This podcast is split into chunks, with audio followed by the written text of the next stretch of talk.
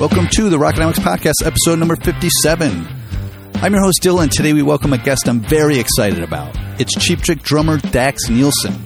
Now, Dax paid his dues like anyone else by playing thousands of gigs, touring in vans across the country, and drumming for the likes of surf rock legend Dick Dale and Grammy winner Brandi Carlile, before back surgery forced Cheap Trick drummer Bun E. Carlos to summons Dax to fill in for a few shows, and the rest, they say, is history. I met up with Dax before Cheap Trick performed a NASCAR race concert, and our conversation about his thousand gigs before Cheap Trick and his thousand gigs since went a little something like this. Stuff. Yeah, yeah. Like the weather. It's awesome shit. Yeah. It's, it's funny. I think it's going to be like mid-nineties today. What time do you guys start? We have three thirty. Oh, my gosh. It's going to be like the peak. Yeah. The hottest. But the sun. We're used to it. And I've seen on your Instagram, I think you did like one of the playoff games with the Cubs. It was twelve degrees. Yeah. Like, are those extremes? Like, are you just, you know, how do you prepare yourself for that? Do you ever play with gloves? We don't. Uh, no. We actually did uh, New Year's Eve last year. So a year and a half ago in Nashville. Outside, and they were expecting, they were expecting forty thousand people, and it was five degrees. It was one of those rare, well, not rare anymore, but the weather has changed, if you haven't noticed. And they, like, literally, it was five degrees, and there was probably, there was five thousand people out there, which is crazy. Just, you know, and Keith Urban was after us. They're out, they're standing outside in the five-degree weather for eight hours or whatever, you know? But no gloves. Cause no gloves? Gloves are for wimps. Yeah. They're no tricks, like no Bengay in the hands or... Uh, No, they actually had these giant industrial space heaters that were blowing across the stage, like right along the mic line. So when you're singing, you'd be comfortable, but then what they didn't think about is that you're standing back in the cold, and then you walk up to sing, and the heat hits your guitar, and it immediately sends everything out of tune. So we were switching guitars mid-song, and it was it was a night. It was the stupidest thing ever. What about a day like today? We have the reverse, where you guys have like the misters, probably misters, probably fans, industrial strength air conditioners, and. I'll just go topless. Who knows? And, and what do you get? Like a twenty-minute set, or what? Fifty setup. No, wow. Almost so is, an hour. Is it after the? So is it pre pre race? I think it's pre race. Yeah. Okay. Did you guys fly in commercially, or because mm-hmm. I, I only asked because I know the the NASCAR folks are just private jets. Yeah. Not the yin yang. No, I mean we have a nine-person crew and four band, you know, four band guys, tour manager, blah blah blah. So right, right. we've done a, we've done our share of commercial or, or private, but. Right. Usually when it's somebody else, like NASCAR, footing the bill, because it's as nice as it is, it's it's silly to spend that kind of money, money. for like, and none, none of us live in the same cities either. Where are you? Where do you? Come I'm in Rockford, Illinois. Okay. Again, I did L A, I did Nashville, I did the whole thing. Rick's Rick is in in Rockford. Tom is in Nashville. Robin's in Florida. Oh, wow. Tour manager's on Long Island. You know, guitar tech from L A, New Orleans. You know, like everybody's. So there's like no way to like. Hey, let's all fly together and meet somewhere, and then we'll take right, a private jet. Right. Just now, nah, it's just so you guys all roll in different times, different mm-hmm. itineraries. Yeah, sing. Uh, two of them won't, won't are probably landing right now. Day of show guys versus night before guys. I'm a I'm a night before person. Right. If the band, you know, Cheap Trick always allows that. Some bands don't want to pay for two nights hotel rooms, but if anything goes wrong or if you're delayed or whatever, you yeah, know, I was going to say especially with travel. All of a sudden, you're like literally walking on stage from the car. From the airport, like barely making it, and it's like, you know, delays happen. So yeah, that's gonna be stressful. So I thought I would start things. It's kind of like I'll, I'll I'll insert myself in the equation, like my experience with Cheap Trick. But um, I think it's you know it's obvious there's like an ebb and flow with a career as long as Cheap yeah. Trick had, and you were born. Kind of at their peak, right? Yeah. I mean, right after Budokan, right after Dream Police. Mm-hmm. I mean, they. they I, was born, I was born in August nineteen eighty, and I think Dream Police was released that year, later that year, I think, something like that. So, probably couldn't get any bigger no. in their history. Yeah. Well, actually, what had happened, I hate when people say it, what happened was um, Budokan was such a success. They did, on accident, the, that Dream Police, they put it on the shelf for over a year. Oh, wow. It was recorded and everything, like, ready to go, but then they had the mega success, and then they'll just wait till Budokan runs its course, and then we'll put out a, a studio album. So that kind of, like, they were on a real tear. There were three, four albums in two years, and yeah, then yeah. Budokan, and also it's like, oh, yeah, like, I slow down, and it's like, I think that kind of affected a career in a way, too, for right. a few years, like, getting back and rolling into that, that songwriting and touring mode. Um, and I, I found that I saw them in March of eighty-six. Okay. In a club. Yeah. And even calling it a club was generous. It was more of like a bar. And I'm trying to think, it was probably one hundred, two hundred capacity. Yeah. And they were coming off of, I forget the album, but they were kind of on the, you know, the... Right. The ebb. Yes. And which then, they've had four or five times in their career. Right. Bar band to stadium band to club band to stadium band to bar band to, you know, right. bar mitzvah band. Back to, which is interesting know. to, you know, to kind of trace. And, and But I'm wondering, then then a couple years later, Lack of Luxury puts them mm-hmm. back on top. Yeah. So you're... eight-ish, I guess. I Seven, think. eight, yeah, something like that. Mm-hmm. Are you cognizant of anything at this point? Are you cognizant of the... I mean, obviously you can't... You're not cognizant of the highs of, right. of your birth, but were there times that was like, all right, big, we're going to go big vacation this yeah, year, yeah. or, you know, you know, uh, Great Lake vacation? Yeah, you know, I don't... I didn't think about it too much. My dad was always gone. Like they, we still... Cheap Trick plays one hundred shows a year at age seventy, you know. So when I, when I was born thirty years, thirty, almost forty years ago, they were... playing two hundred fifty shows a year. Right. Back then, you could you could like do a residency in a city. You'd you know set up in, in North Dakota and play five nights. Oh, really? I didn't, I didn't yeah. realize that. I mean, that's kind of more. I mean, this is when I, this is before I was born, but like when they first, you know, seventy-five, seventy-six, okay. they were seventies. They were playing seven, eight shows a week. You know, that must sometimes nice. Marquee and then a or a matinee and then an evening show. You know, that wow. kind of stuff. So I mean, they've played. I bet I'm close to a thousand with the band. And I bet they did five or six thousand before me. Yeah, know, that's crazy. One of the hardest working bands ever. What um, I saw, I forget. I put you in L A, probably on a trip, but you were like eight years old. Okay. How old? Like, when did you start like seeing the band live or moving around? You know, I don't really remember. Like, my wife's always like, "You cannot. That can't be true." But I'm like, I don't remember a ton of my childhood. Mm-hmm. In some weird. I mean, I, I have spots here and there, but right. like, I think I always. Went to see the band, as far as I, I know. As far as you can, you know. And I, in summer times, when I was in elementary school or maybe even middle school, I'd go on, on the road on the bus. Was what seemed like the whole summer, but if I really think about it, it was probably like five days. Right. You know, because you're so young, and it's like, oh my god. And I, I'm looking back, I can't imagine the adults putting up with a kid for more than a week on yeah. the road. You know, like everybody's got to hide their drugs or whatever. You know. And I'm getting the impression that coming from Rockford, Illinois, that it's it's always been kind of a working class yeah. attitude. Like, you know, again, there's there's ups and downs with the careers, and I don't want to get invasive about your you know your family mm-hmm. money, but you were probably raised mentally middle class, without a doubt, or, or well, you know, actually, actually middle class, actually, uh, probably, or maybe if you're in when a I was first born, maybe upper class, but then mid mid eighties. Maybe lower middle, lower middle class, right? And then you know, yeah, a big a big song hits, and then they're back up to the top. And right. you know, I think that's what has kept them going for all these years is the Rockford, Illinois mentality of you know, if I were to act like a rock star's kid, or if they were to like act like rock stars, they'd probably get beat up, or you know, like nobody would. It's not what you do in the Midwest. Yeah. You know, we don't live in the big city. We live in where the band grew up. So I still go out to, you know, the local restaurant and sit by myself and read and have a dinner. And it's like, you don't think about it. And then lately I've noticed people going, because now I've been in Cheap Trick for ten years. Like, that's the drummer in Cheap Trick. You know, I still think of, I'm just Dax from Rockford. Elementary through high school there, you know? Yeah. And you have uh, three siblings? Yeah. Two older brothers and a younger sister. Okay, so you're... They were born in seventy-three and seventy-five, which was... Cheap Trick started in seventy-three, so they were both born before the band even was anything. And I was born right at the, the, six, at the peak, and then my sister was born in eighty-eight, which I guess would have been another peak yeah, year. That's just so funny. And are you all musical? No, the two middle ones. Okay. My brother Miles and myself. Are they uh, full-time?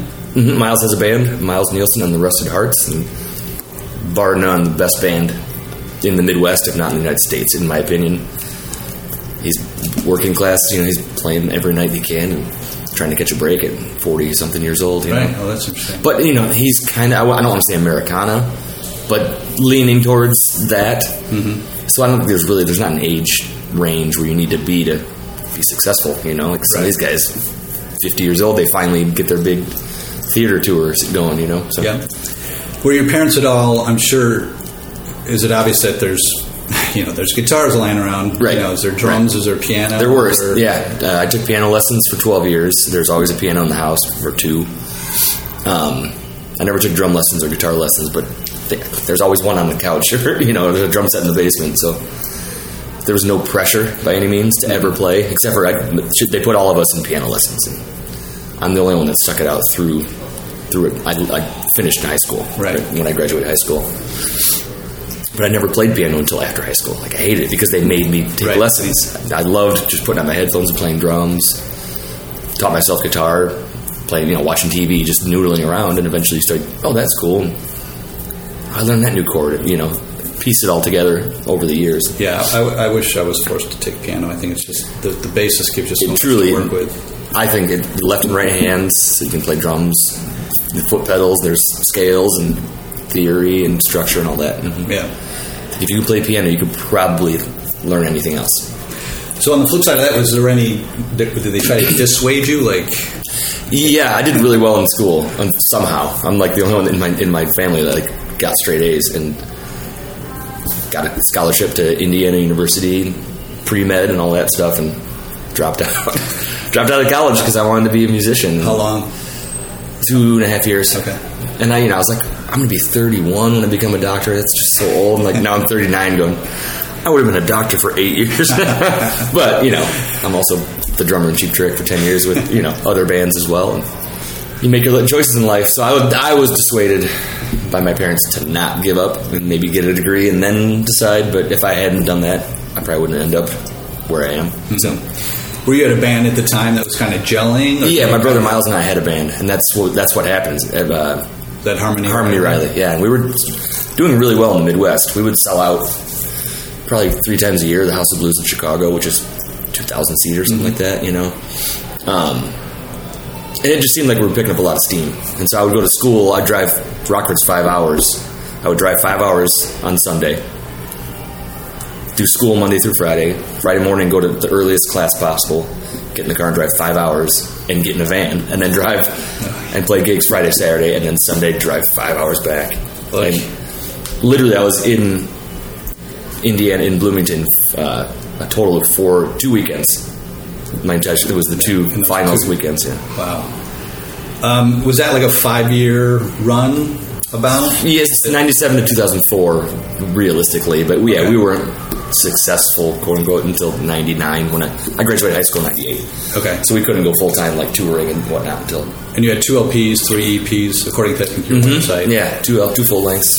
A yeah. lot of shows that sound like you guys got under your belt. We, I mean, we learned or didn't learn from Cheap Trick. Just like go out and do it, whether it's a hundred bucks or you know you're selling out the House of Blues, whichever one. Were you guys getting? I mean, over summer vacation, something? Were you getting you know down to the down south? Yeah, and we would do. I mean, we were young and dumb. Like we would just drive to L A and play for a hundred bucks. And it cost us money, but none of us cared because you know nobody's married or anything like that right, at the time. Right. We're all young.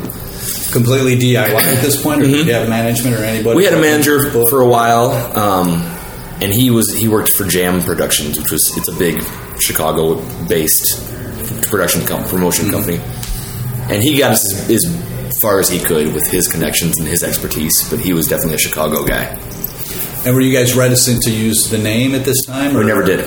Yeah. I mean, we, we didn't say we didn't change our last names, but it yeah. was never it's never used as a we tool. Are we are Cheap Trick's kids, or yeah. you know, people, people. Oh, that's Cheap Trick's kids. Like, yeah, all four of those guys. Like, all four guys had us. You know. Uh, what about recording your albums? Was that all done on your own dime? Everything was. We we never. Uh, no, we had a fellow from Rockford, a rich guy, a good friend of ours, that he gave us like twenty grand once. That's nice. Did he recoup? He never recouped, but we're still friends, and he's. He, he bought uh, Apple stock at fifty cents. Oh, my God. He loved those. He bought like half a million dollars worth, so he's got a, a billion dollars. Oh, my yeah. God. Yeah, he's, he's doing okay. Yeah, well, I can, uh, maybe, maybe, maybe he's got another home for you. He's smart enough to know, like, losing twenty grand is a good thing, you know? Here, just take my money. So what, what finally put an end to uh, Harmony Riley? Seven years, never making it. You guys just got to the point where it's mm-hmm. like, was there a, a, a moment or like, you know, coming back from the last tour where it's just like, I can't do a cycle? Kind of, yeah. I mean, our, our guitar player at the time, his dad was a successful businessman. He would just, you know, browbeat his son about being a loser, that kind of right. thing. So he eventually was like, guys, I got to work for my dad. That kind, you know, I, my dad told me I need to. His dad actually told us that he was quitting the band. Like, oh, no. He didn't tell us himself. It was right. that kind of thing. Right, right. And then in our bass player, he was a real smart tech guy, and he, he now he's a successful. He owns a I don't even know a, a company right, right. that does something in computers, you know. That's always interesting to hear that too. Yeah, my brother had gotten married, ducked out, and yeah, you know. My brother had gotten married, and she was selling pharmaceuticals, and that's good business. So, yeah, but she didn't live in the burbs because that was her territory. So he moved. I mean, not far, but far enough where we couldn't just jam all the time anymore. So it just, you know, we we knew we weren't going to be wildly successful. So right. Seven years of that was. And, you know, I'm still playing and my brother's still playing, but we we knew that band had run its course. Right. Did you always get along artistically with your brother? No. We were we were, we were Oasis. We were the Kinks. You know, it was like, we're, we're great man. Friends on and off, but, like, as soon as, like, we were the two losers. Plug in. Butting heads constantly. It's like, as soon as, you know, when we weren't working on music, hang out, go golfing, you know, go yeah. to family dinners, but... God, we'd scream at each other. That's so bad. What is that? So I guess I understand it. We both wanted to get the same thing, but we he's left-handed, I'm right-handed. He's, he's le- you know, he's the songwriter. I was more the arranger, I guess you would say. Like, we worked together, but totally different thought processes, you know. So after this went down, did you make a um, a decision to go to L A at this yeah, point? Yeah. And I was twenty-four at the time, so two thousand four, I was born eighty. I'm good at math. Okay. And yeah, just I, I was like, I'm too young. I, I want. I, I dropped out of college to be a musician, and I've never given. I'd always been in my own band. Yeah. I'd never given working for other people, and I knew you could make a living, if, you know, if you could find the connections. Right. I've asked this question before. It's always interesting, but I think that people have come from even less when they go out to L A, L A and they have like one phone number, and because yeah. it, it's always interesting to me. I'm from upstate New York. And just the notion of like moving to L A when you're, what you, I know you're young twenties. You know, in my case, I, if I did that, it would have been twenty-one, twenty-two. I would, I couldn't afford it. Yeah. But I think you're in a spot now. My question is, you're twenty-four. You've probably made connections through touring and, you know, doing what you do. What What are your first steps? What's the, you know, how do you get out there? Where are you staying? And what's your first phone? Uh, my best friend in the whole world had already lived out there. He moved out there in two thousand one. And he is he in this in the industry? Film industry. Okay. He's actually won an Oscar and two Emmys now. Okay. It's my best friend. He was the, he was the singer in my first two bands. Grew up down the street from me, and he's got an Oscar and an Emmy, and yeah. It's, so I I kind of always followed him in middle school, and then I went to the same high school he went to, just because that's where he went. He was a year older than me, so he already had a house with a couple guys. Um, I didn't have a ton of connection. I mean, I, I knew people, but not in the like. in the L A industry. I knew, like, Midwestern bands. And, um, the gist of it is, one night, I got a phone call from this guitar player back in Rockford, and he said, hey, I got the opening slot for Dick Dale, surf guitar guy who's yeah. playing in Rockford. Do you and the bass player from Harmony Riley want to be my backing band? I, this guy's a great guitar player. Said, of course, yeah. And I'd never really... That was my first hired gig. And opened for Dick Dale, and stuck around, and met the bass player and the drummer, and exchanged numbers and had some beers and whatnot. And six months later, I moved to L A, and I first person I called was Dusty Watson, who's the drummer in Dick Dale. And he's like, "Wow, you called me." I said, "Well, yeah, you gave me your number." He's like, "That was like seven months ago. Like I never heard from you, you know." Because I, I actually I worked at U S Bank. I was a teller and a universal banker for a year to save money to move to L A because I didn't. The, the band paid, but not. Yeah. I needed a couple thousand dollars, you know, basically. I like that. That's a good yeah. good detail. I still got my card, you know. Was there any place else you were applying at the time? Like, I'm going to apply to every bank and every house? No, my buddy every- Danny, it's the same thing. A friend of mine worked at U S Bank. He's like, I love it, you know. We're twenty-three, and I, you know, money was okay, but it was enough to save some money. Yeah. But, you know, you work seven thirty to four, and then you're done. You do whatever, you know. Yeah. It's funny, there's another, uh, I think Dean Del Rey, do you know that? Yeah, podcast? yeah, yeah. Uh, he says nothing, nothing like derails a musical career like a thirty thousand dollars job. Yeah, totally. Because it's like when you're that age, oh, you're first tasting it, yeah. paycheck steadily, it's like, all right. Oh, it was crazy, but, you know, the, I learned a lot about money by doing that because you'd see all these people that get their paycheck or, or their check on the first and cash it and subsequently overdraft and overdraw and... Right. Come in to me, the banker, and be like, I want that fee removed. And it'd be the same people every month. I'd be like, dude, put the money in the bank and don't go blow it. It's not like, you don't, you don't go buy, like, just junk. This is your The government's giving you money to feed your family, and you're buying new sneakers. That's you know, funny. New tennis that you, shoes. That's interesting that you took that lesson away firsthand. You know, seeing it. Yeah. You know. Well, and being a, especially now a hired musician, you've got to budget yourself. Yeah. You really do. Because. But when did you learn that lesson? Since I was a little kid. My mom, my mom, she always worked. She worked at a, a local greenery, greenhouse, whatever you call it. You know, mm-hmm. like literally shoveling mulch while my dad was on tour. Because you know, even if it was a good year financially for them, right? Next year might not be. So she was always the kind of woman, still is, that like if she wants something nice, she wants to buy it for herself. Yeah, because she doesn't want to hear about it from Rick, you know. So I just kind of that's the house I grew up in. Was this year might be great, but next year's going to suck. And you know, I'm a songwriter, but not one of note. Like mm-hmm. so, I've never I've gotten I've, you know the occasional mailbox money, but realistically, I know I work. And get paid for what I do. Yeah. It's funny you mentioned that. I wanted to give a shout out to a, another podcast that's called The Hustle by uh, John Lamoureux. And he, he gave me the, you know, a couple episodes ago, his guest used that term mailbox money. Yeah. And it's funny because you posted your check on Instagram. Oh, geez. It was, it was uh, twenty-nine dollars and forty-one cents. Ooh, that was a big one. Yeah, you know, occasionally I'll get a check for like seventeen hundred dollars for stuff I did, you know, back in L A mm-hmm. fifteen years ago. And then sometimes you get a check for twenty-four dollars. Like, hell yeah. And you open it up, you're like, oh, jeez. I mean, I've got, I literally have checks for sixty cents. It's like, why did you even send this to me? They have to do it. But it's funny. It's probably the paper's probably worth more. Yeah, the paper and the postage is more than what you're paying me.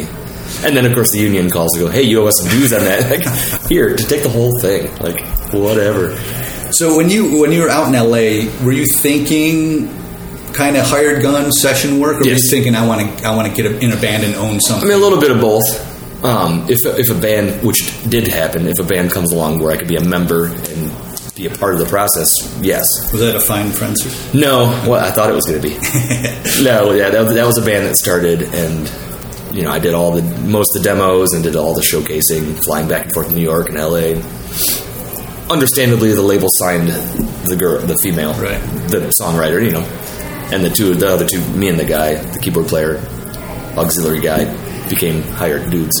Okay. Oh, like, we're not a band. Oh, I thought we were, but, you know. another, another lesson in the, yeah, in you the know, industry. Yeah, I mean, but looking back, why would they sign me? You know, I wasn't a primary songwriter, and she was the pretty girl and, yeah. and the songwriter, so. But cool. How well did you know, how, did, how well did you know each other? Like, was there... That's the thing. I mean, it, being twenty-five or whatever I was, I was kind of butthurt about it, but, you know, looking back, it made sense. It was her... She was already kind of establishing a, a thing, and then brought me and okay. some other guys in. Right. But they, but it was treated from the from the inside like we're a family and we're a band. Yeah. So you know, looking back, they did the right thing. But at the same time, when you're young and you think we're a band, you've told me we're a band, we're a band. When it was convenient, we were a band. You know what I mean? Mm-hmm. So. Did you take any lessons away from that? Like, yeah. put it in writing or just... Yeah, uh, I, I went and played for Brandi Carlile. I quit. we we went on tour uh, opening for Brandi Carlile for a summer. And every night, Brandi and the twins, oh, we love your drumming, we love your drumming, you know. We love watching you play. If you're ever available. And I was like, I'm available tomorrow. And that's what happened. And maybe I burned a bridge. You know, looking back, I could have... So you walked out, basically? Basically, I didn't, like, drop my sticks in the middle of a song, but yeah. it, it was, when the tour was done, I kind of said, hey, guys, I'm, you know, I didn't, it's, I'm not, I'm not in the band, you know, it's, yeah. this is your project, and I've got to offer. Yeah.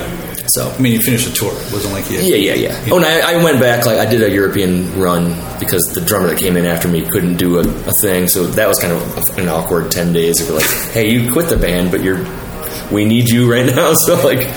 It was cordial, but it was definitely like, I can't believe you quit. And I'm like, well, I can't believe we're not a band, you know. What was, had you, had you been to Europe prior? On a, uh, yeah, with Dick Dale. As a, okay. I played for Dick Dale for three years and surf guitar, and then he was... Did he get to, t- did he take you all around the world? Like, uh, that? Europe. Okay. States and Europe, mostly. Um, got to see Norway and Finland and Scotland and oh, Sweden and Germany. And that that's, to this day, like, Cheap Trick really doesn't do a ton of... Europe. We do right. the U K once a year, Japan once once every couple of years. We did South America, but mainland Europe, I really haven't been back. Which are is you such a shame. Are you still over the top in Japan? Uh, I mean, not necessarily. they they, they do well. Mm-hmm. They do as well as any. They, I mean, I think the, the peak of their success was the Budokan era, but all those people are seventy now. Right, right. The people that were at that show, you gotta, you know, yeah, bring your kids. Yeah, which they do. So I mean, you know, three the big clubs. Mm-hmm. So what happens after uh, Brandi? Are you are you Brandi? Now she's a super like she's a yeah. mega star, and like for the last eight years, ten years. Yeah, geez, ten years ago. Oh, you played for the girl in the in the Go-Go's. I'm like, no, that's Brandi Carlile. Gosh, I didn't. Oh no, I'm like, I'm not like, no, this, this this girl, she's a great singer songwriter, you know, blah blah blah. And then all of a sudden, like a year ago, people were like, holy, you played for Brandi Carlile? I'm like, yes, I've been telling people this for ten years. And, and recently, Dick Dale died, and so everyone's like, oh my god, you played for him. I'm like, so suddenly my resume got a lot better, like in the last year. That's so funny, you know. So I'm I'm happy for Brandi. Like I knew that I knew they would be big. Yeah. It's her and the, the, these two identical twins that they're just amazing. And that was the nucleus even ten years ago? Oh, yeah. Okay. Yeah. The, the, they're they're one person. Like, the three of them are, t- like, they're, they're triplets, basically. I think I came on to her with uh, the story. Yeah, that, that was the tour like I did. Mm-hmm. Oh, you did? Mm-hmm. Did you did you record with her? No, that was Matt Chamberlain. Oh. The one and only. It's so funny, because that, I mean, that's a monster drum part on oh, yeah. that title track. Yeah. That's Oh, he's... top five for me.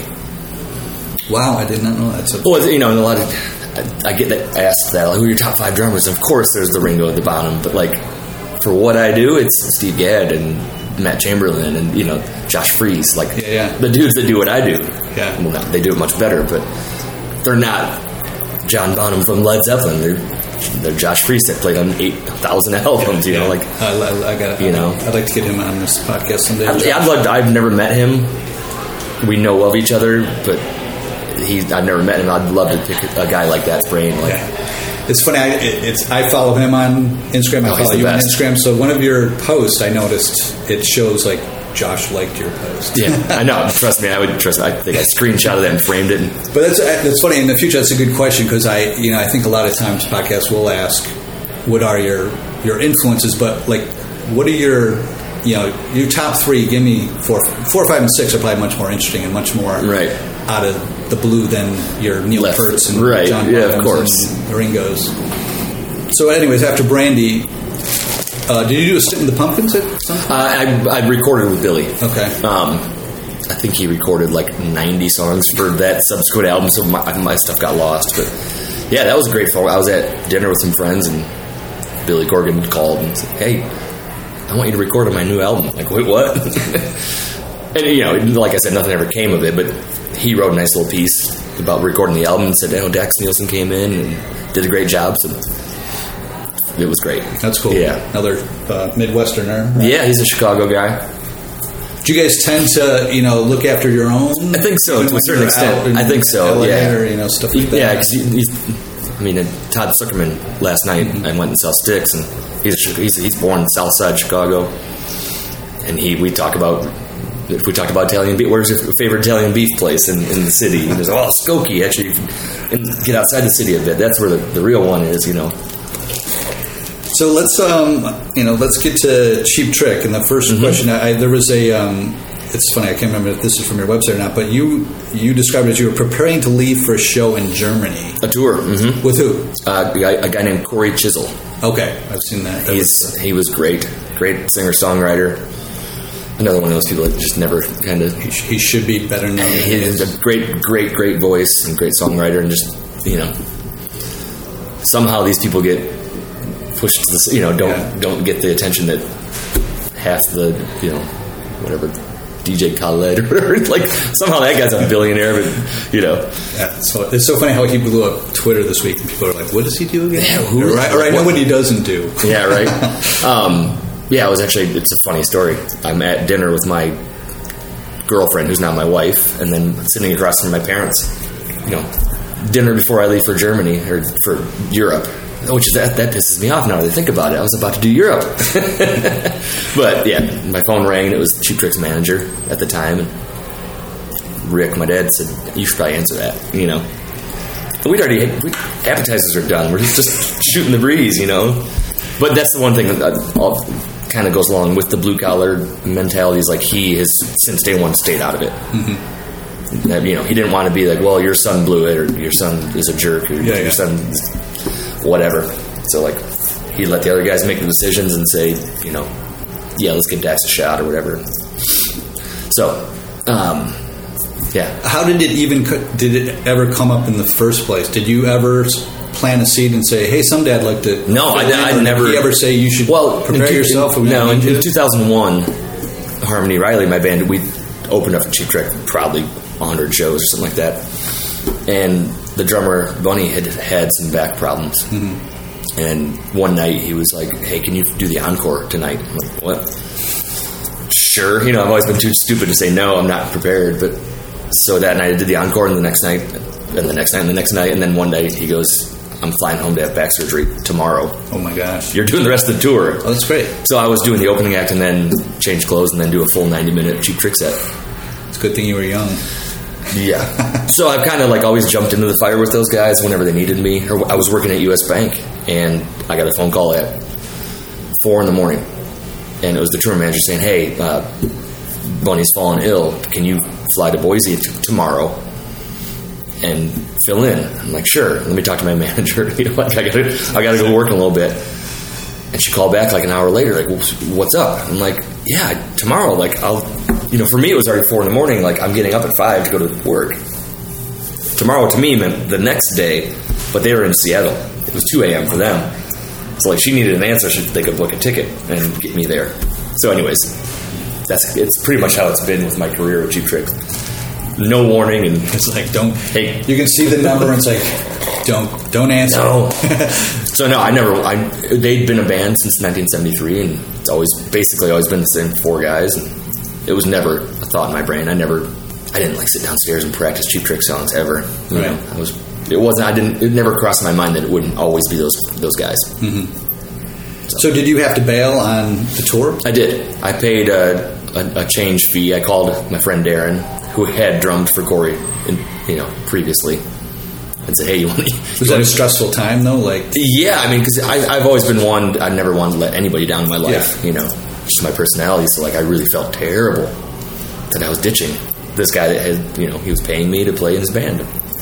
But I, I made a few phone calls, and all my friends were like, dude, even if it's one Cheap Trick show, go. Right.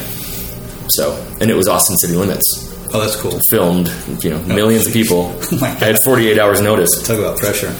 Yeah, I actually, I went downstairs and, like, they gave me a, a bunch of current set lists, and I just, like, played for two days straight and flew to Austin. And nine and a half years later, here we are. That's when I got to look that up. It's probably somewhere. It's great. Actually, I'm not great, but I mean, I've watched it a few times. I definitely look young and green, and, you know, I didn't have any stage clothes. Rick, Rick was like, "Where's your stage clothes?" I'm like, two days ago, I didn't have the, this gig. Like, what are you? What, I didn't have stage clothes. You know, like, what are you talking about? Lost. I lost my tie from work. Yeah, my name tag.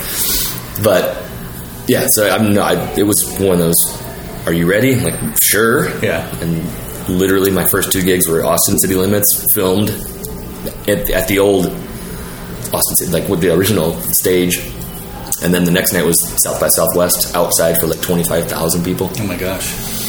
So then, you know, but I'm getting the sense too. I mean, you were, you you did your ten thousand hours. Mm-hmm. I mean, you you know, mm-hmm. it's it's not like they were giving you a break, but you had the chops to make the break. Yeah, I, th- I think so. And I mean, Rick has always said, and, and the other guys in the band as well. Like, we didn't hire him because he's Rick's kid. Yeah. We hired him because he was the right guy. Yep. He knew the music. He grew up. We know him. You know, it was like he's been in a van for five hundred thousand miles, you know, it's, screw the hours, it's how many miles have you driven in a van with five dudes peeing in milk jugs, because you don't want to stop on the way to L A.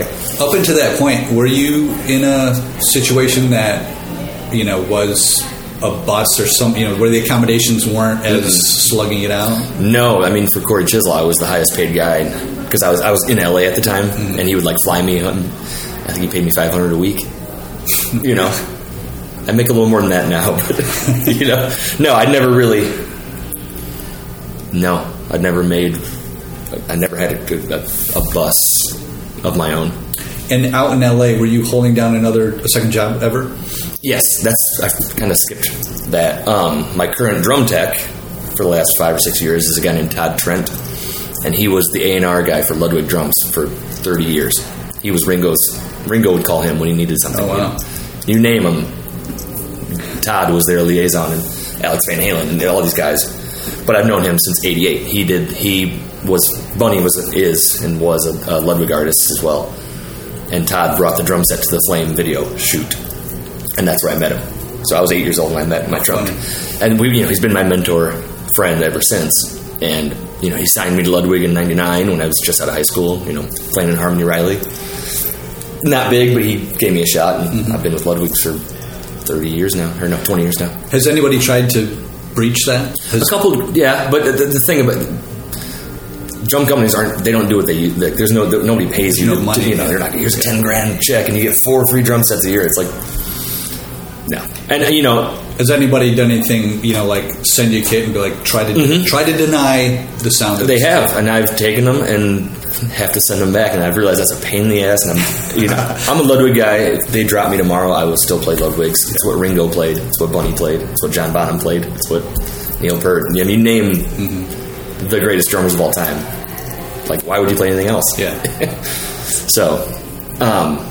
I called Todd and said, hey, I'm going to move to L A. He goes, that's it's a good call. It's a good choice. You know, your band is no longer, and you want to keep doing this. So I said, what do I do? He goes, get a job.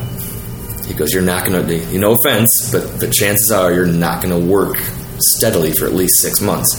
So he called a place called Center Staging, which is kind of like S I R. Okay.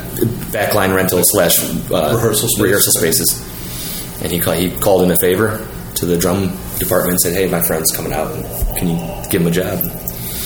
I worked for probably a year tuning heads and polishing poles. Did it give you a valuable experience? Like, yeah, yeah. I got to, were you I, a good drum tuner at the time? I, got, I got to be. I got to be. I, I, I could tune my own drums, but like to the way I liked them to sound, but then I'd have to tune for R and B guys or for heavy metal dudes or for three eleven, you know, like piccolo snare.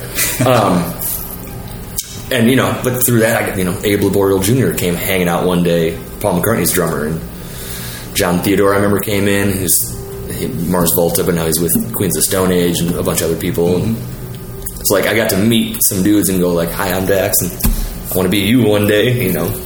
And I've, I've since, I have Abe's phone number, you know, it's like, hey, you remember you, that you did a drum clinic at Center Staging? Yeah, yeah, I was like, I was the one that set up your drums. I know shit.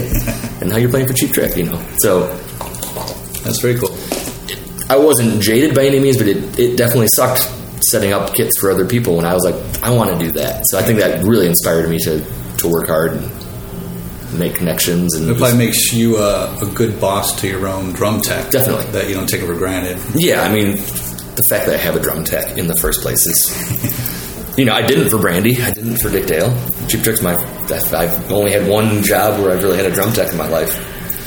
So it's appreciated, yeah, but not necessary for me. You know, like I, do you feel bad sometimes? Yeah, especially because it's you know. But you have, a, you have a good setup. You have one of the most basic setups. Oh, it's a four piece. Yeah, I mean, I could probably get rid. I've got three cymbals. I got two crashes and a ride. That's awesome. I could probably get rid of one of those crashes. You know, that's so funny. You just don't see that anymore. No, I mean, I mean, you don't see that in any pop rock. You know, I know, I know, kids have scaled down since the. Kind of, and then you look at like country, and every country drummer has an auxiliary snare now. It's like every you have to have an, and some wacky cymbals. I'm like, okay, well, yeah. I could do that, I suppose. But I'm still I'm somewhat of a hard worker, but I'm also fairly lazy. So like, I don't. I'm still in the mentality that I might have to set this up sometime. Yeah, yeah. So I don't want a seven piece. Because I mean, that's the hardest. The hardest part of being a drummer is the damn. Oh, it's the worst shit. It's good. For, it's good exercise, but besides that, I mean, I like. I don't mind doing it, and I, I would do it again, but it sure is nice just walking up and it's already there, set up and yeah. perfectly tuned. And like, my job is to play a show, not anything else. Yeah, know? That's great. Um, I don't know if you can answer this or get into this, but I'm I'm curious about a couple of the things. I, in my notes I have, you guys were signed to Big Machine. Mm-hmm. Are you currently with them? I don't think so. Okay. Um, we did three albums in the last two years with, with Big Machine, and I think okay. I, I'm not part of... that um, that's the, like the, th- the three principal members, right? But I think it was a three album deal, and I think we fulfilled, fulfilled that obligation. Yeah. Did they? Are you privy to? Did they have a? It seems like an odd pairing. I mean, Big Machine, I think any, anybody who's on the periphery is like, oh, that's Taylor Swift. Right. And I know it's, I don't want to say it's like, oh, they're a country outfit, but my question, what I'm curious about is, what was their business strategy with you guys? Did, do you know, would they... It was it was exactly what it turned out to be. It was Scott Borchetta, who is, he is the Big Machine label, discovered Taylor Swift and has done really well. He's a lifelong Cheap Trick fan. He said, I want you guys to be back on top, and I'm going to make this happen, because he wasn't in it to make money, right. You know, because Lord knows there's no, you know, no money in album sales these days. He's like, but I want you guys in the Rock and Roll Hall of Fame. I want you guys to put out two albums a year like you used to do, and that's what he that's what he set out to do, and that's what we did. Okay. So, you know, I think it was it was kind of a, I mean, I, I'm only speaking from my observations, but kind of like a pet project for him. Like, this is my favorite band, and they need to be signed to a label that loves them and will put out their albums. I mean, it sounds like an offer you can't refuse, too. You want somebody, especially at that point of your career. Right. Um, was he instrumental in getting the conversation, Hall of Fame? I think so. I conversation think, started? I think so. I think he's got a lot of clout and a lot of power, and I think I think Cheap Trick was eligible for like fifteen years. Right. Yeah, yeah, for sure. And, and then their name, twenty-five years after your first... Their name got on the ballot, and they were first, you know, first first time that they were on the list, they got in. You know, it's like... Yeah. And at the time, was that what was considered... Was it a three sixty deal? Was there, you know, did they want to handle... I couldn't tell you. Okay. I'm not privy to that. You know, I'm not... I don't stick my nose where it's not right, right. needed, so, like, I'm not signed to the label, so I... I don't want to know what the, the details are, kind of right. thing. I mean, I, I, I do like to know, mm-hmm. just so I can be, you know, educated on what's what's happening. But yeah. no, I, I'm. Would have, okay, you might not be able to answer this, but I, and I'll I'll ask. These will be probably misinformed, terrible questions. But in terms of Cheap Trick mm-hmm. as a entity, mm-hmm. if it's an incorporated, you know, thing, it's an L L C. I want to say. Okay, mm-hmm. what's um.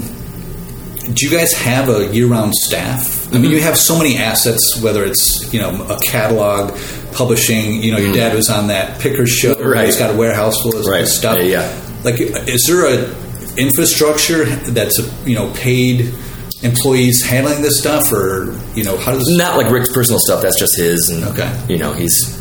got one of those brains that can he remembers where he kept a set list from nineteen seventy-four. That's, oh, that's in the third box down from the left. Like, he's a guitar collector, like, famously, and just a, a collector of things. It's, yeah.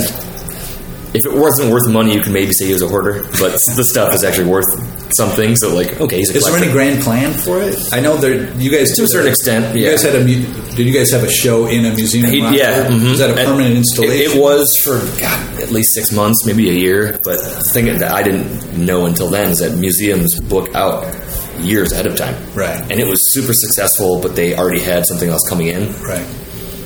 And so when they when that happened, it's like you can't just go find another museum. You have to like. So I think that yeah. you know it's all ready. To, it's in a warehouse somewhere. With all the displays and everything's ready to ride. Ready to roll. You got to find somebody that wants to to yeah. put it on. Somebody. Yeah. Uh, yeah, I don't know, but um, get that Apple stock guy. Wouldn't that have been nice? That's all I say, you know, when I, I moved, I left L A in two thousand ten, no, nine, and I was like, I'm going to move to Nashville. Was that, I, again, I, to be on the epicenter of... Yeah, you know, and I, th- I think I realized I wasn't working a ton in L A, like, Brandi was from Seattle, and Dick Dale was from Palm Springs, and okay. Corey Chisel was from Wisconsin, like, none of my gigs are out of L A, and I'm spending a fortune to li- live with three other guys, you know? Yeah. And I was like, I think Nashville's going to be... a thing soon, and it, it turned out to be. But like I say, if I could have bought a house when I lived there, I could tripled my money. But I had I literally had no money, so like I couldn't buy a house. Yeah. But if I had bought a house in two thousand nine when I moved there, I could probably have tripled my investment. If I could have bought Apple stock, but I had no, you know, who would have known? Exactly. So well, that's a good segue into I was going to my next kind of line of questioning, which is um, you know outside the industry stuff. I mean, it's not outside the industry, but like first first on my list is uh, the Undefeated mm-hmm. soundtrack. Yep. Was that your buddy you were mentioning yep. earlier? Yep. That's he won. He won the Oscar. Yeah, he won an Oscar. Uh, yep, yep. Back in twenty twelve. Yeah. And you co- co-wrote and played the score mm-hmm. of the film. Yeah, it was kind of funny. Like it was about an inner city football team that had never won in the hundred years. And that was in Tennessee, right? Uh, yeah, Memphis. Yep. And so my friend Dan Lindsay, he made this movie, but what you do when you're making a movie is you put a Black Keys song that that fits the mood, and then you put like a, a Zeppelin song, blah blah blah, and then when it comes time to actually make the music, you go, here, like, write songs in this vein, because yep. we're not going to license all this stuff. So like, what happened? I, I, you know, I'd go in, and this is the this is the vibe, and I'd I'd come up with some drum, because it was like all about drum line too. So like, do some drum beats, and then we wrote the music around the drums, because like it, it was all about the, the tempo and the pacing mm-hmm. of those scenes. So it was kind of cool to start. It wasn't the songs that started; it was the, it was like the, the feel and the rhythm, and then you write the music over that. And it was all instrumental, just because it was the padding for the okay. for the for the movie. So do you get a do you get a trophy for that? I did not. Sure, that would be pretty cool. Actually, I want to take it one step back. The whole, the whole Hall of Fame thing, mm-hmm, mm-hmm. you know, that was, you know, well well publicized, and you know, uh, Bun E came and, and played the set, yeah. and you were you went right. Yeah. Is it true that they? I mean, everyone gets like the base of the band gets the tickets, but every other ticket is like ten grand. They, they, yeah, they had to pay for me to be there. I think it was ten thousand dollars. Holy shit, that's so crazy. They're like, he's in the band, and go, well, he's not getting inducted. You know, it's ridiculous. That's crazy. I mean, I just. Was that a fun day? I mean, it was great, because I've said, you know, numerous times, like, I got to watch Cheap Trick again, which I never, you know, I got to watch them from the crowd, right, and not be fired. Like, I, I didn't lose my job, so I could see them. Like, I, I knew I was coming back. It was just one night, so it was kind of, I got to see the four of them play together again. It was cool. Did they have to pay for the spouses? I think I think you get a plus one. Plus Every, one. I think your wife can come. Was that like so four plus one of the band? My, my dad has four kids, and I was the only one that was there. Holy shit! Because none of us could afford ten grand a piece just to go for an you know an hour and a half.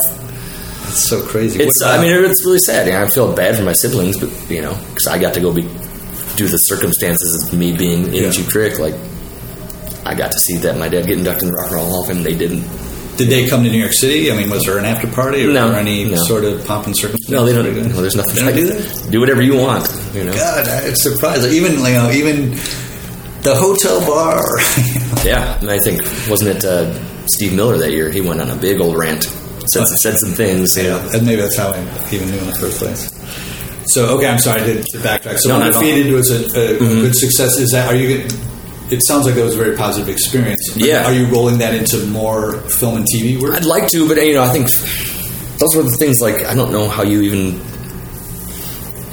That wasn't, from day one, we're going to make an Oscar-winning movie. It was my buddy who was making a movie, and he yeah. needed some music. You know, I think I didn't get hired by a director. Mm-hmm. You know, it was my friend. Like, hey, I want to give you a shot first before we hire somebody out there. So, I mean, A Fine Frenzy, the band that I was in... That that came through Dan Lindsay, because his first documentary, this guy Hal Cragen, who's based, Iggy Pop's bass player for years, and blah, he did the score for Dan's first documentary. Mm-hmm. And so when I moved to L A, Dan's like, "You got to meet Hal," and Hal was the producer on A Fine Frenzy. Okay. So like just little connections like that, you know, a friend of a friend. Hey, you want to come in and be a part of this, this girl that we're developing? Yeah, cool. You know, right.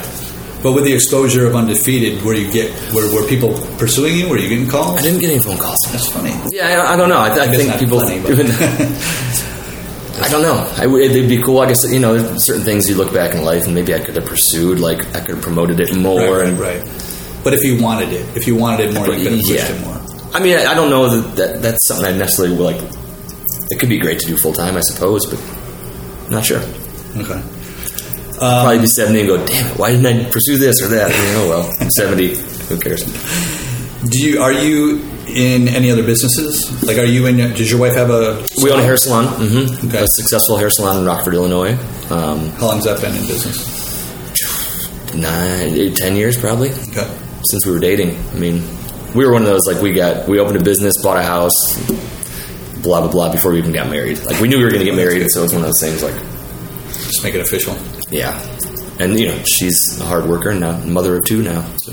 Yeah, I, I, two adorable kids. Yeah, thank you. Bad. Yeah, I, somehow I married a good-looking woman.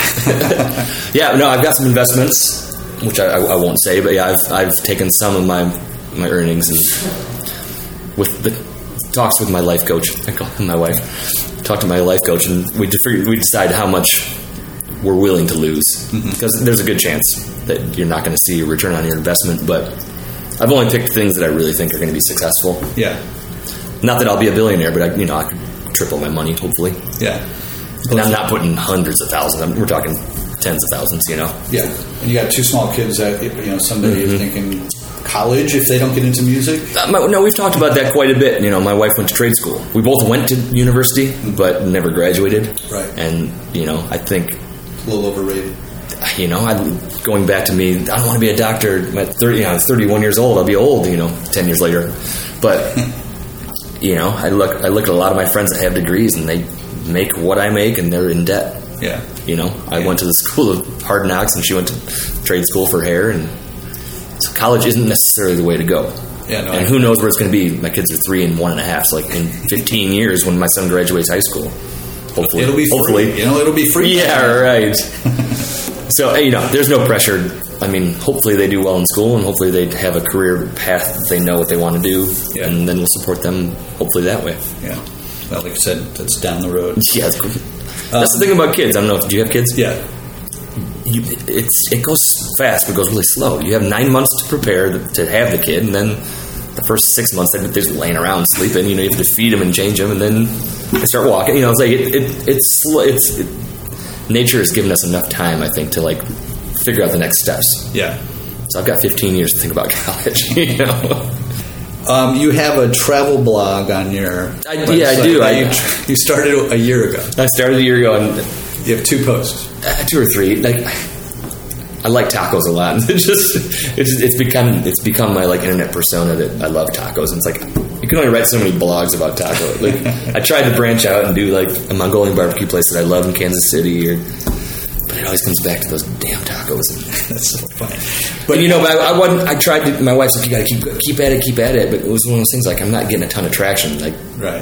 fifteen, I've got eighteen thousand, I think, followers on Instagram, and I'd get, like, one hundred views on my blog. I'm like, is this worth, like, the painstaking process of writing and and posting and pub- and promoting? Maybe it would be eventually, but...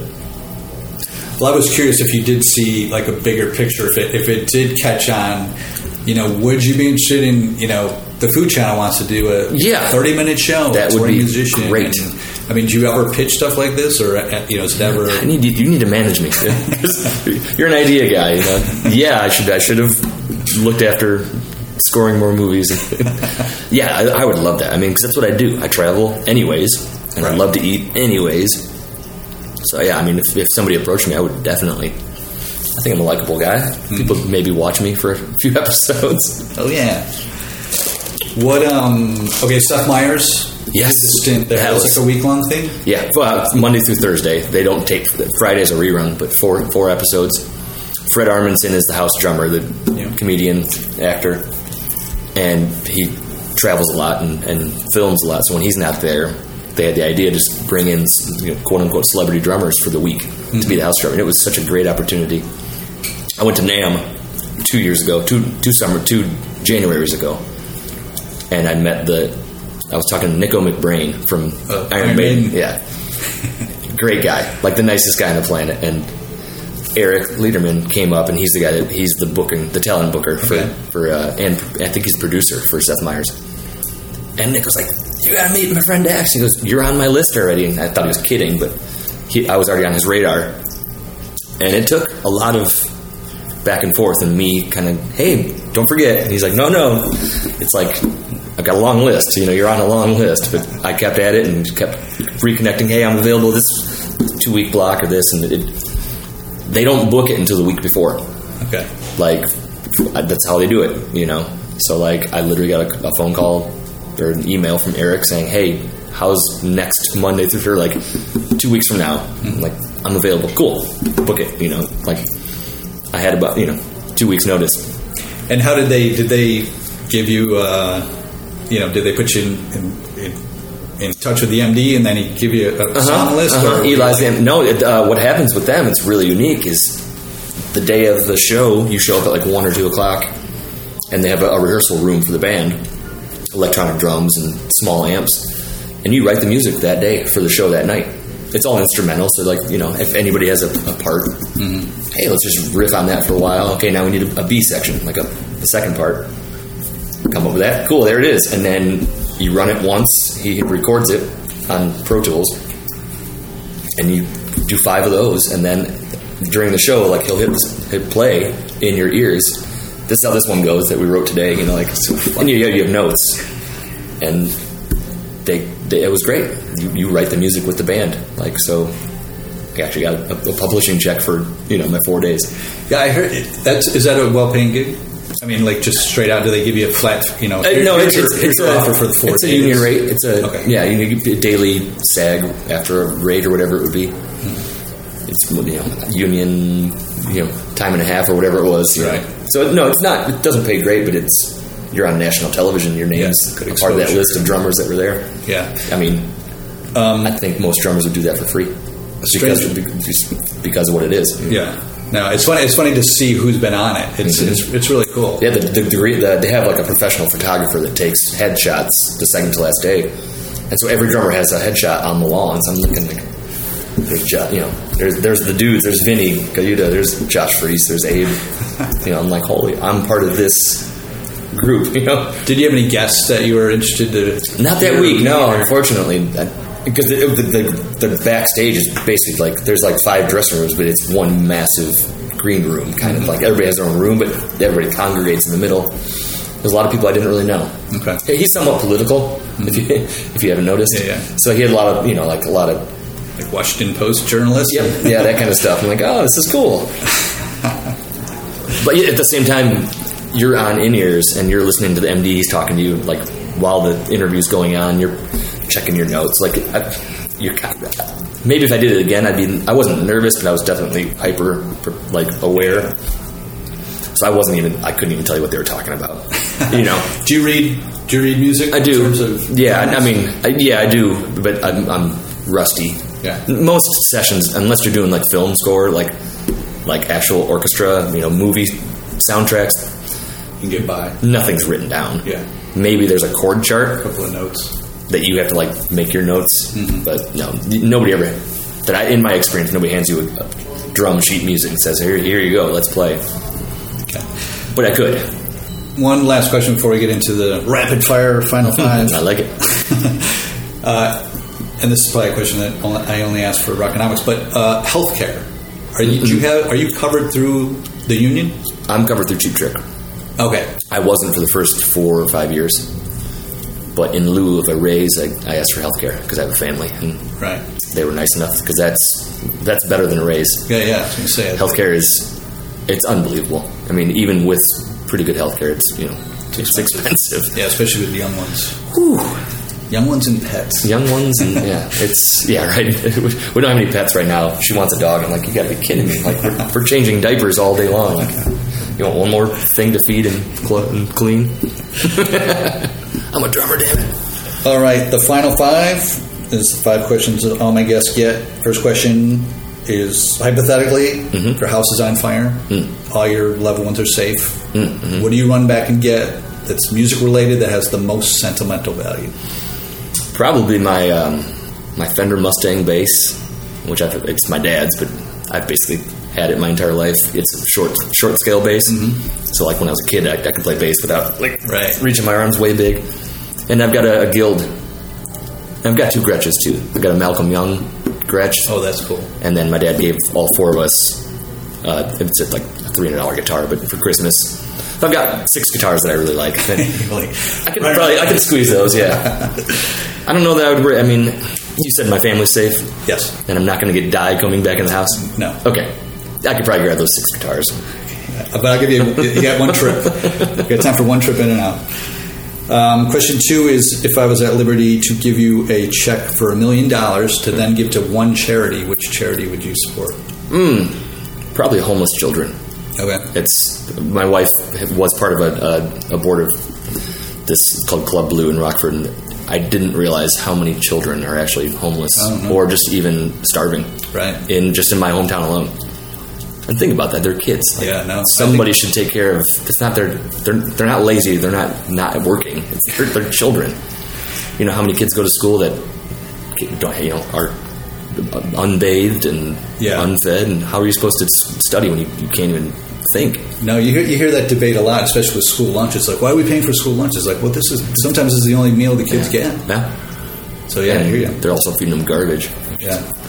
sad, but I, uh, I guess I, I hear you, and that's a good one. Uh, question three: what would your walk-up music be to the pearly gates? Ooh. A C D C, it's a long way to the top if you want to rock. Oh, that's a good one. That's a good one. That's what I just bagpipes walking into heaven. Come on, that's great. I haven't, we haven't heard that. We haven't had that one before, and that's that's one of the best. It's true. That's the lyrics to that song and the whole thing. It's like it's the truest song it's, ever. It's so funny in a show like this. Yeah, it's all about getting screwed over. Hotel Motel make you want to cry. You know, like yeah. Uh, the reverse of that is what's stuck on repeat in hell. Oh. I shouldn't say that because I might work for these, these people someday. I don't know. You can make them better. Anything by um, who do I hate? here's a here's, uh, a here's a bridge burning down. Yeah. If I wasn't on, oh man, I'm on, I pretty much can't stand. I can't think of it right now. There's a band I can't stand. But it's them. Who is it, man? That's how much I just don't like this band. I can't even think of their name right now. I don't know. Well, uh, we'll come back to that. Uh, last question is uh, best live concert you've experienced as a fan. I was smoking marijuana at the time. This is years ago, but I saw a band called Blue Floyd. It was um, Government Mule. Oh, right, right, right, right. With a couple of the Allman Brothers guys and... Um, hard to believe you were smoking pot at this show. Mark Ford, who used to be in the Black Crowes, playing guitar, and, and it was a four and a half hour show, and they just played all Pink Floyd songs, but in the blues form. Wow. With, like, you know, giant guitar solos. It was Warren Haynes and Mark Ford, and, like, it was, like, life-changing. Because it was because it was Pink Floyd. You knew every song, but yeah, they yeah. played it completely differently with the greatest players out there. You know, Matt Apps on drums, who's my top five drummers. Where was this at? House of Blues, Chicago. Okay. And we had a we had an opera box. And, I mean, everybody. You, you weren't going to get in trouble. This is before weed was legal or whatever you call it. I've never been a pothead, ever. I don't really, I don't like being high, but that night, like, hey, let's do this. It sounds like I called for it. Yeah, that, that, prerequisite. That was pretty great. And Paul McCartney in two thousand six and at the Staples Center in L A. I get that a lot. I had never seen him, and that was, I mean, that was thirteen years ago now, so he was still in top form. Not, not, not that he's not, but, yeah, like, yeah. I'd never seen him before, and that was, like, holy, it was Have you ever a dream him? come true. Uh, and more Ringo? I've never met either of them, but I was working at Center Staging, getting a, a room ready, and I went to walk out, and the sun's... I opened the door. All the, the rooms all open up into the parking lot or to the alleyways. And I, like, went to step out, and I heard it. I saw a car coming, and, like, waved him on. It was this blue Corvette, and sure enough, Paul McCartney, you know, gives me the old... You know, touches his nose and gives me the... the, the hey... And, like, literally my hand was in my pocket calling my parents before he even, like, pulled away. I'm like, Paul McCartney just pointed at me. That's so, so funny. Is it true that your dad was with John Yeah, Lennon? I was just thinking my dad was recording with John Lennon the day I was born. Oh. I was the only kid that my dad wasn't there for the birth. So August twelfth. Yeah. What was that? Yeah. He and Bunny did two songs on that. On the, are they credited on the record that's out? They re-released it. No, because... Long story, from what I'm told, long story short, is that Yoko said that those two sounded too much different, sounded too different than the rest of the album. So they brought in the, the studio guys that did the album back in to do these two songs. It was like way rock, more rockin', or whatever. The sound was definitely different. Yeah, yeah. And so wow. it kind of it's kind of stuck out. Like, didn't make sense, I guess. But then they, they re-released it in the nineties, maybe early two thousands, and those tracks are on there. Oh, cool. I'm gonna have to look that up. Um, and yeah, they did a video for it. I'm Losing You. With Bunny and Rick and um, the bass player Tony Tony Levins. Okay. That's so yeah, yeah, they flew. They were on tour and they had a couple days off, and they flew to New York City and recorded with John Lennon. And John Lennon smoked a cigar to my birth. Apparently, this is, all this is hearsay. You know, you got to have that in your dad's collection. Got to have the stub. Yeah, where is it? So yeah, that's that's not a bad thing. Like, I can't imagine not being there for my children's birth, but if my idol. And okay. the world's idol said, "Hey, you want to come work with me? And, but you're gonna have to miss your child's birth." I think I'd, I think I'd say, "Okay, honey, you know what I got to do." And I'm not mad at him. That's why you hired me. In the Did band. you ever have? Uh, was there ever any with the, your two children's birth? Was there ever any like, you better not go early? I'm going to be, you know, yeah, in actually, uh, both, both children. I should almost missed my one, my first son's birth. I thought. His, his due date was May seventh, and we had a gig in Cleveland on May sixth. It was right, it was right after the Hall of Fame, which was hilarious. Like, hey, the Hall of Fame needs, they want Cheap Trick to play in, in Cleveland on May sixth. I'm like, my son's due May seventh, so I like... Big Bunny, you got one more in you? Basically, I said, like, if I get a phone call mid-set, I'm jumping off stage and getting... I'm hiring a private jet. Like, I don't care what it costs. I'm not going to miss this. It, he was a week late. We had, in, we had induced... Yeah, the first one. That's what, like ours. And then our other son came a week early, so, like, I didn't have to cancel anything. I actually subbed a couple things out, but not unnecessarily. Who takes that gig? I hired... Um, Sean Pelton in New York oh, yeah, City. Oh, yeah. It was three songs with an iHeartRadio thing that, in hindsight, I, I could have been there for, but it was three songs. It was like Cheap Trick. It was like six bands. Yeah, Cheap Trick did three songs. I'm like, if I miss my birth yeah, with say, this, not worth the. And then uh, Robin's son filled in for me for my second son's birth. Okay, he's like me, a multi-instrumentalist. Now he actually is in the band on stage with us permanently. Oh, get out of here. That's awesome. Yeah, he sings great and plays great guitar. So, like, he, like me, knows every song in and out. So, like, I know it's now it seems like a family band, but who who's better to do it than the guys that know every song and play like your dad and sing like your dad? Yeah. You know? I don't know if you've had any haters that, you know, that cry nepotism, but I think I think most fans like yeah. like the D N A. St- there's something about it. Yeah, I mean, I think ten years ago when I started, it was even then internet was different, and like I, if you're going to read the good reviews, you got to read the bad ones too. So I just right. don't read any of them. And at first, people were like, you know, Bunny or nothing, and blah blah blah. This guy sucks. It's Rick's kid.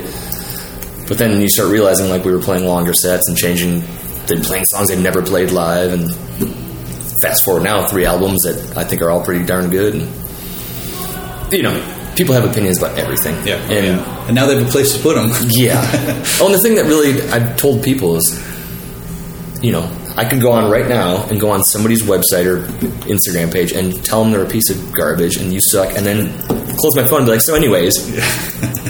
And go on with my day, and like that just ruined that person's day. But for me, it took ten seconds, and my opinion's out there. You know, it's like yeah, you start to realize like these people don't they matter, but they, their opinion doesn't matter. And the only you know the band is all that matters. They like me, and I'm doing the job they hired me to play. You can't really believe people's opinions. Everybody has an opinion. No, you can't. And you can't right win. Or wrong. Can't can't win. No, you really can't. But well, Dax. Yes. Fucking pleasure to meet you. Thanks for having me. Thank Glad you we're doing this. Get to play a NASCAR event in about two hours in yeah. ninety-five degree heat. Only uh, wear uh, wear some breathable uh, wear some breathable underwear. There's nothing you can do to, to prepare yourself for that kind of weather.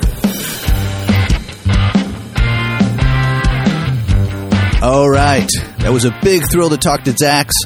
A huge thank you to him for accommodating me. He has popped up so many times in Instagrams of some of our previous guests, so I was eager to pursue him for the show, and thankfully it worked out.